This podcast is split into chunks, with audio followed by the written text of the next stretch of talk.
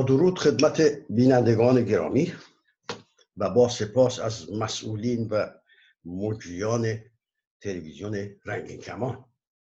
بخش ششم گفتار در مورد کسوی رو شروع می‌کنم. در آخر بخش پنجم به اینجا رسیدیم که کسوی رو وزارت عدلیه ازش خواست که برای عضو استیناف مازندران حرکت کنه بره ساری و در اونجا رئیس دایره استیناف بشه. و کسوی روز 29 شهریور 1300 حرکت کرد به سوی مازندران. و گفتیم که کسوی دو تا اسب گرفت از یک کاروان یکی رو وسایل منزلش رو گذاشت و یکی دیگه خودش سوار شد و آمد تا فیروزکوه. در فیروزکوه قزاخان رضاخان تمام اسبای کاروان رو ازشون گرفتن می‌رفتن برای جنگ با امیر معید سوادکوهی. رضاخان تازه از راه رسیده کودتا رو کرده یواش یواش داره سوار قدرت میشه و داره امنیت رو در مملکت برقرار می‌کنه. و یکی از کارهای اولیش مثلا درگیری با امیر معید سوادکوهی است. خب کسروی میمونه در فیروزکوه بدون وسایل. بالاخره یک کاروان دیگر رو می‌بینه وسایلش رو یک قاتل یا اسبی کرایه می‌کنه در این کاروان. وسایل منزلش رو می‌ذاره تو اون و با کاروان میفرسته. ساری. و خودش با پای پیاده از فیروزکو راه میفته میره ساری باز گفتیم که در راه پول نداشت. ریشه گیاهان رو خورد برگ گیاهان رو می‌خورد. زمین خیس بود و باطلاقی بود. کفشاش از بین رفته بود پاره شده بود. در کاروان سراها در کافه ها میشسته کفشاشو میشسته میدوخته. به هر حال کسوی می‌رسه به ساری. مدت چهار ماه کسوی در ساری بود. و ریاست, عضو... ریاست استیناف رو بخته داشت. و در این مدت چهار ماه پس از چهار ماه بودجه عدلیه برای برقراری اداره استیناف تمام میشه و کسفی دوباره مجبور میشه برگرده تهران. در این مدت چهار ماه کسوی ضمن کارهای اداریش به دو کار می‌پردازه. کار اولیش این بود که گفتیم در گذشتم گفتیم هر موقع فرصت می‌کرد به کارهای علمی میپرداخت. و اینجا هم می‌دونیم که کسوی وقتی وارد ساری میشه متوجه نیم زبان میشه اونجا که نیم خودش میگه نیم زبان ما میگیم لحجه شروع می‌کنه درباره نیم زبان و همین لحجه مازندرانی تحقیق کردن. و خواهیم دید که بعدا این زبان رو به صورت این تحقیق رو به صورت یک نوشته در میاره به زبان عربی و میفرسته منتشر میشه. خواهیم رسید. اینو حضورتون از خواهم کرد. یکی دیگه از کارهای مهم کسوی این بود که به هر کجا که به عنوان معمور و معموریت می‌رفت محیط آنجا رو بررسی می‌کرد. بررسی میدانی بررسی اجتماعی بررسی جامعه شناختی بررسی تاریخی بررسی فرهنگی. ما همین الان داریم به این متوجه میشیم که اگر این مرد نبود ما در اون دوران هیچ آشنایی هیچ اطلاعی از وضع مناطقی که کسری رفته نداشتیم. خوشبختانه خاطرات کسبی تنها خاطرات زندگیش نیست. خاطرات محیطی که در اونجا زندگی می‌کرد هم هست. و گفتیم که اغلب فساد جامعه رو به قلم می‌کشید و میوبرد رو. و در همین ساری هم متوجه مردم ساری گدا پرورند خودش در خاطراتش می نویسه که روزی در میدان مردی را دیدم که از زنی هیزم می‌خرد و بر سر یک عباسی با او چانه می‌زنن و چون از او درگذشت به درویشی پول داد. کسوی دوام نمیاره جلو میره می‌رسه به این آدم به این آقا که داشته چانه می‌زده. و ازش می‌پرسه چرا به این پول دادی به این گدا پول دادی. میگه برگشت گفت پس اینها از کجا بخورند؟ میگه گفتم پس چرا این اندیشه را درباره آن زن کارگر نکردی و آن همه چانه زدی به خاطر یک عباسی؟ میگه پاسخ نداد و رد شد. بنابراین اون چه که روشنه متوجه میشیم که کسروی داره معضلات اجتماعی رو هم همزمان با نوشتن خاطراتش بیان می‌کنه. همچنین در مازندران علاوه بر بررسی نیم زبان مازندرانی یه مطلبی نوشت در مورد زبان ترکی در ایران. و تمام مطالبش رو هم به عربی می نویسه برای اینکه میفرسته در کشورهای عربی در سوریه یا مصر منتشر بشه. مطلبی می نویسه اللغت و ترکیه فی ایران. واجه های ترکی در ایران و این را به ماهنامه الارفان در سوریه میفرسته که اونجا چاپ میشه بعد و همونطور که کردم کسری پس از چهار ماه سکونت در ساری که البته دستش پر اومد یکی لحجه مازندرانی و دیگری درباره زبان ترکی بحث کرده در این مدت چهار ماه. او رو می‌خوان به تهران و دایره استیناف رو میبندن. کسوی در چهارده فروردین 1301 رخت سفر بست و وسایل منزلش هم برداشت و گشت تهران. خب یادون باشه که ما همراه با کسروی و زندگانیش رسیدیم به 1301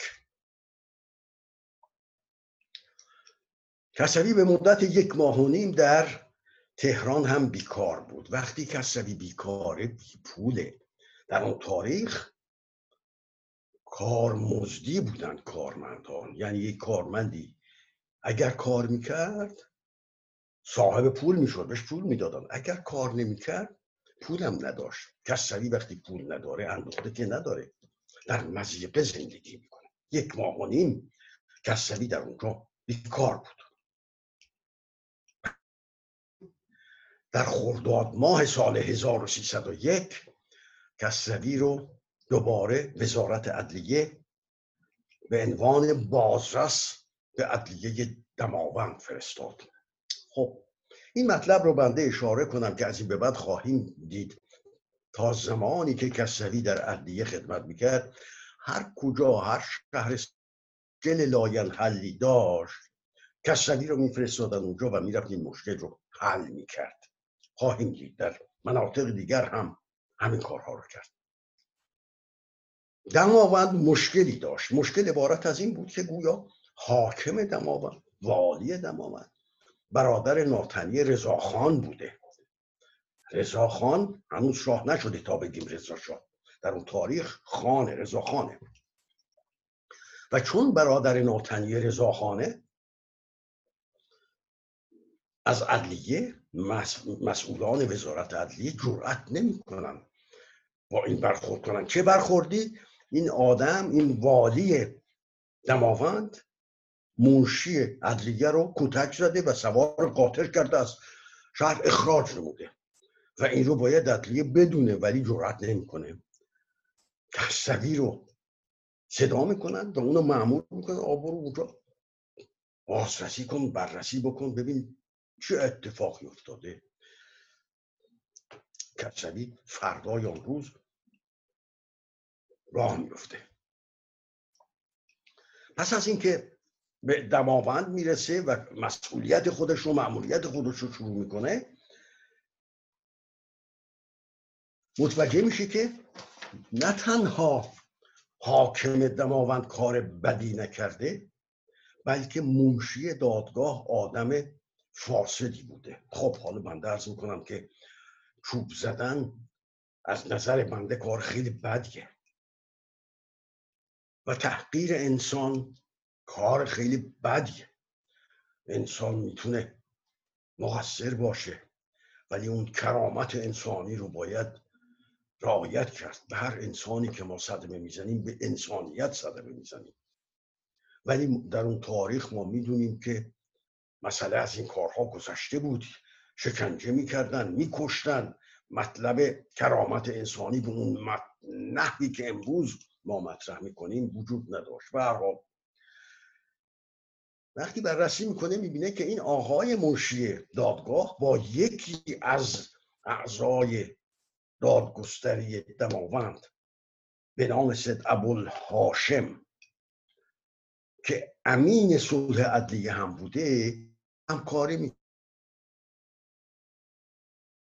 امین سید ابوالهاشم طلبه بوده مرسیه میخونده روزه میخونده این رو اوورده بودن در عدلیه برای که کار بکنه. خدمت بکنه میگه ولی از خدمت سرش نمی‌شد. که هیچ بی سواد بود که هیچ بلکه رشوه خورم بود فاسدم بود. ضمن بررسیاش به این نتیجه می‌رسه که این آقای امین صلح میگه که منشی دادگاه ما دوتا با هم استخدام شدیم و قرارمون بر این بود که و این رشوه ها رو با هم تقسیم کنیم. این آقا رشوه رو می‌گرفت و با من تقسیم نمی‌کرد. علاوه بر آن کسانی بررسی می‌کنه متوجه میشه که این منشی دادگاه این آقای سد ابوالهاشه به قدری فاسد بوده که میگه هر مراجعی که می‌رفته به عدلیه به این مراجع می‌گفته که شما منو دعوت کنید به خونتون برای یک شام تا من بیام اونجا کارهای شما رو ریست و راست بکنم. خب و کسروی حق میده به والی. و این آقای سید ابوالهاشم رو هم از کار بیکار می‌سازه و از دماوند اخراج می‌کنه میفرسته به تهران تا به تکلیفش رسیدگی بشه. برمیگردیم همونطور که ارز کردم در این مدتی که در دماونده همچون سالی همچون تبریز بعد خواهیم دید همچون زنجان همچون خوزستان به وضعیت اجتماعی بررسی می‌کرد. کار جامعه شناسی انجام می‌داد بدون اینکه عملا جامعه شناس باشه. کار میدانی انجام می‌داد. در همین دماوند هم متوجه مشکلات اجتماعی اونجا میشه. و یکی از بدبختی های جامعه رو رو می‌کنه. این بدبختی جامعه این بوده که میگه مردم دماوند به شدت سیاه فکرند خرافاتیان و باز هم درویش پرستند گدا پرستند خودش در خاطراتش بیان می‌کنه. من ترجیح میدم به خاطراتش مراجعه کنم تا بینندگان گرامی خیلی راحت متوجه بشن که جریان چی بوده.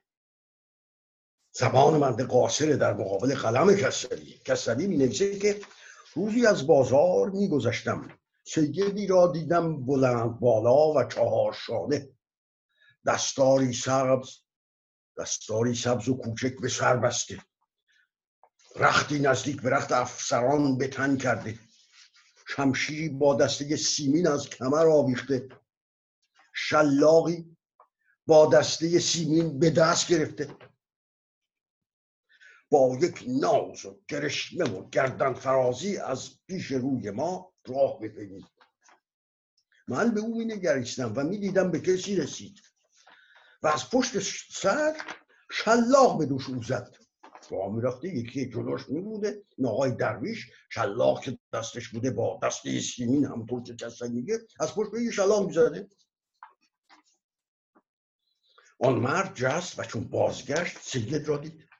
خم شده دستش را بوسید و پولی را که ندانستم چند تومان بود در آورده و به او داد. این دست بوسی.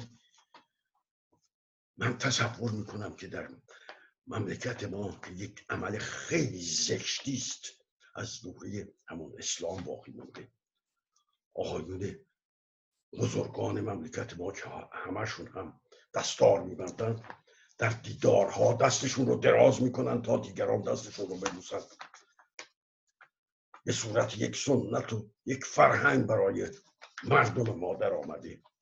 حال یکی دست مادرش رو میبوسه مادر عزیزه دست پدرش رو میبوسه پدر عزیزه. ولی دست ملا رو بوسیدن یا دست دیگری رو بوسیدن حقارت انسانیت کوچیک شمردن هر انسانه شعور این مرد تا اونجا بوده شلاق خورده برگشته این آدم رو. دستش رو بوسیده و بهش پول داده. کسری ادامه میده میگه من دیدم چیستان اندر چیستان است. این یک کیست؟ چرا آن مرد را شلاق زد؟ چرا او به, جای پرخاش دست او را بوسید چرا پول در آورده به او داد معمور عدلیگه که میگه معمور عدلیگه که پشت سرم بود چون منو دید شگفت زده شدم خودش رو به من رساند و گفت این آقا نظر کرده حضرت عباس هست توجه بفرمایید. این آقا نظر کرده حضرت عباس است. اینها آقایانی هستند همه, همه ساله تابستان میآیند و در بیرون شهر چادر می‌زنند و به مردم شلاق می‌زنند. هر کسی از دست ایشان شلاق خورد تا بلا نخواهد دید. بدبختی ما جامعه ما ببینید در کجا بود. یکی از موارد زشت جامعه ما همین خرافاتی بود. حالا اگر ما بررسی کنیم علتی که جامعه ما عقب مونده است از قافله تمدن یکی از عوامل مهمش اینه. ما خرافاتی هستیم. ما تاریک فکر هستیم. همه نمونش در اینجاست و جاهای دیگه. ما میریم به ایور پول میندازیم. ما میریم در حرم ها پول میندازیم. ما امامزاده می‌سازیم. حالا خواهم رسید به امامزاده در بخش های بعدی. باز هم کسری غنی از این بابت که چه جاهایی رو ما مردم امامزاده درست کرده بودیم. می‌رسیم کسری ادامه میده. من به او پاسخی ندادم و چندان و خشمناک شدم که می‌خواستم بروم و شلاق را از دست آن مردک بگیرم و تا بتوانم به سر و رویش بکنم با این حال و با این خش به دادگاه رفتم. می نویسه پس از نیم ساعت از دور دیدم آقا سید با یکی دیگر همچون خودش می آمدند و از در عدلیه پا به درون گذاردند من دانستم که میآیند به من شلاق بزنم و پولی بگیرم. این بود همون که نزدیک شدم. نهیب زده. گفتم چه می‌گویید؟ آنان تکانی به خود دادند و یکی دست برد و از بغلش کاغذی در آورد و داد به دست من. باز کردم دیدم با مارک و مهر اداره حکمرانی مازندران است. به خدایان سر راه دستور داده که چون آقا سید ابراهیم خراسانی نظر کرده حضرت ابوالفضل علیه السلام و عازم آن صفحات می باشد احترام و مساعدت از احترام و مساعدت فروگذاری نکنید. آدم نمی‌تونه بخنده و یا گریه کنه. مسخره کنه یا به حال این ملت بشینه زار زار گریه بکنه. آدم گدای بی سر و پایی رو یک حاکم یک شهرستان حاکم مازندران.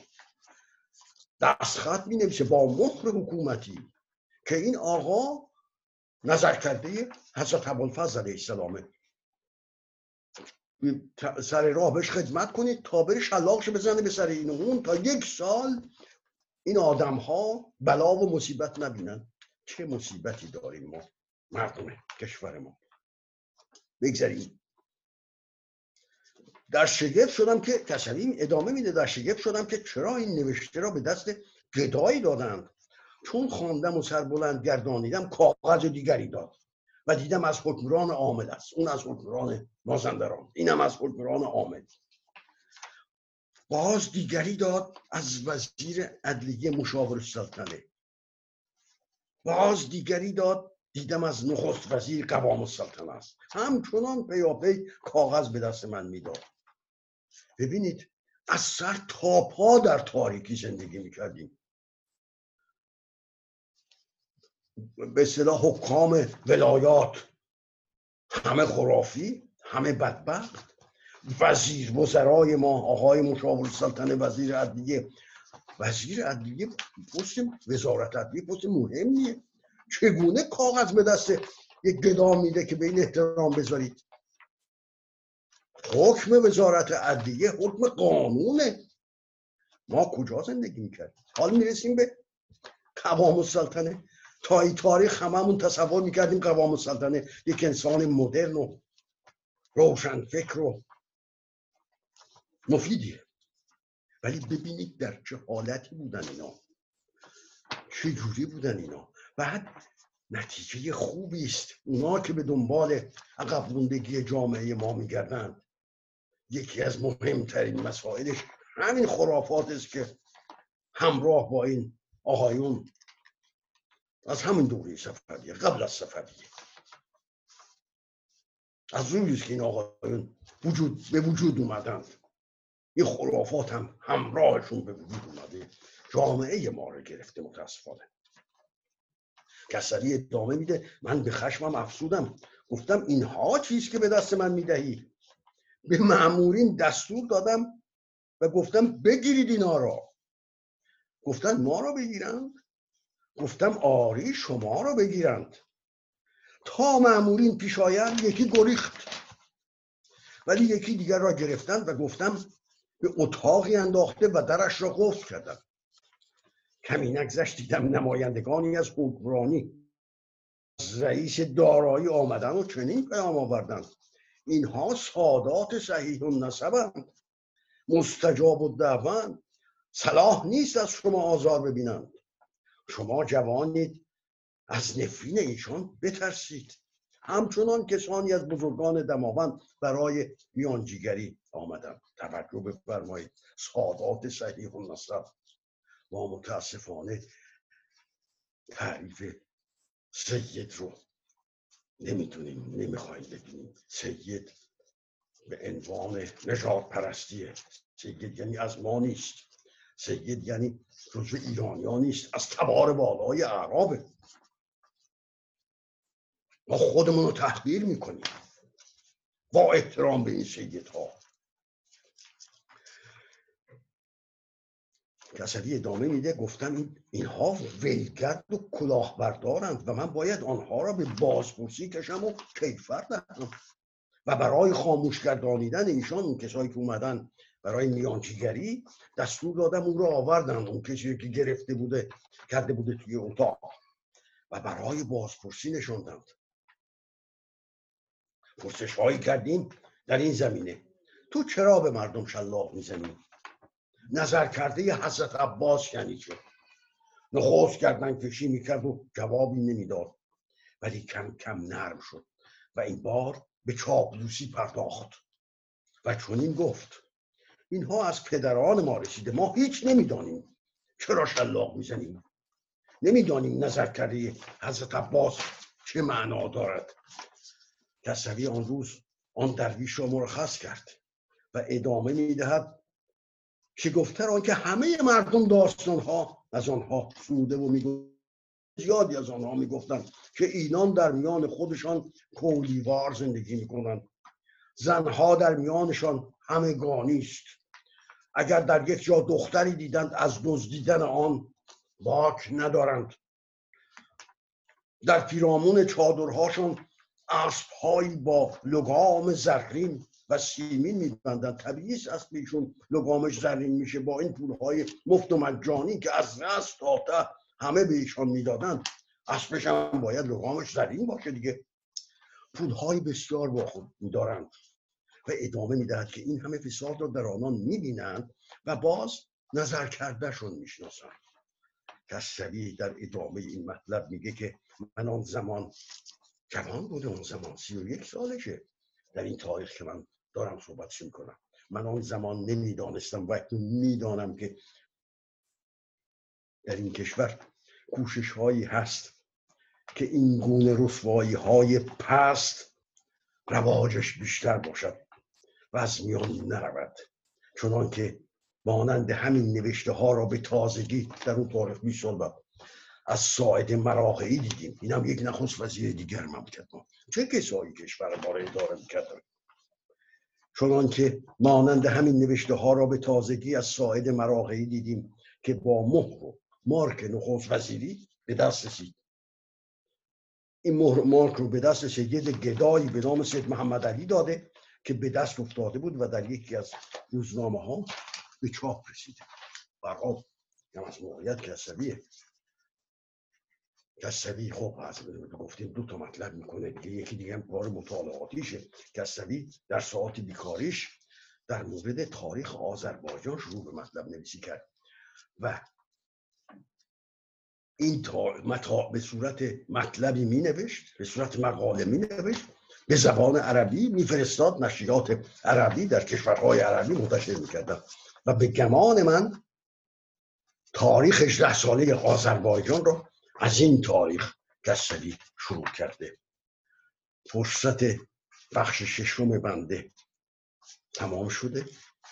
امیدوارم که در بخش آینده بتوانیم مطالب دیگری از این کسری این مرد بزرگ بیان کنیم. روزتون بخیر.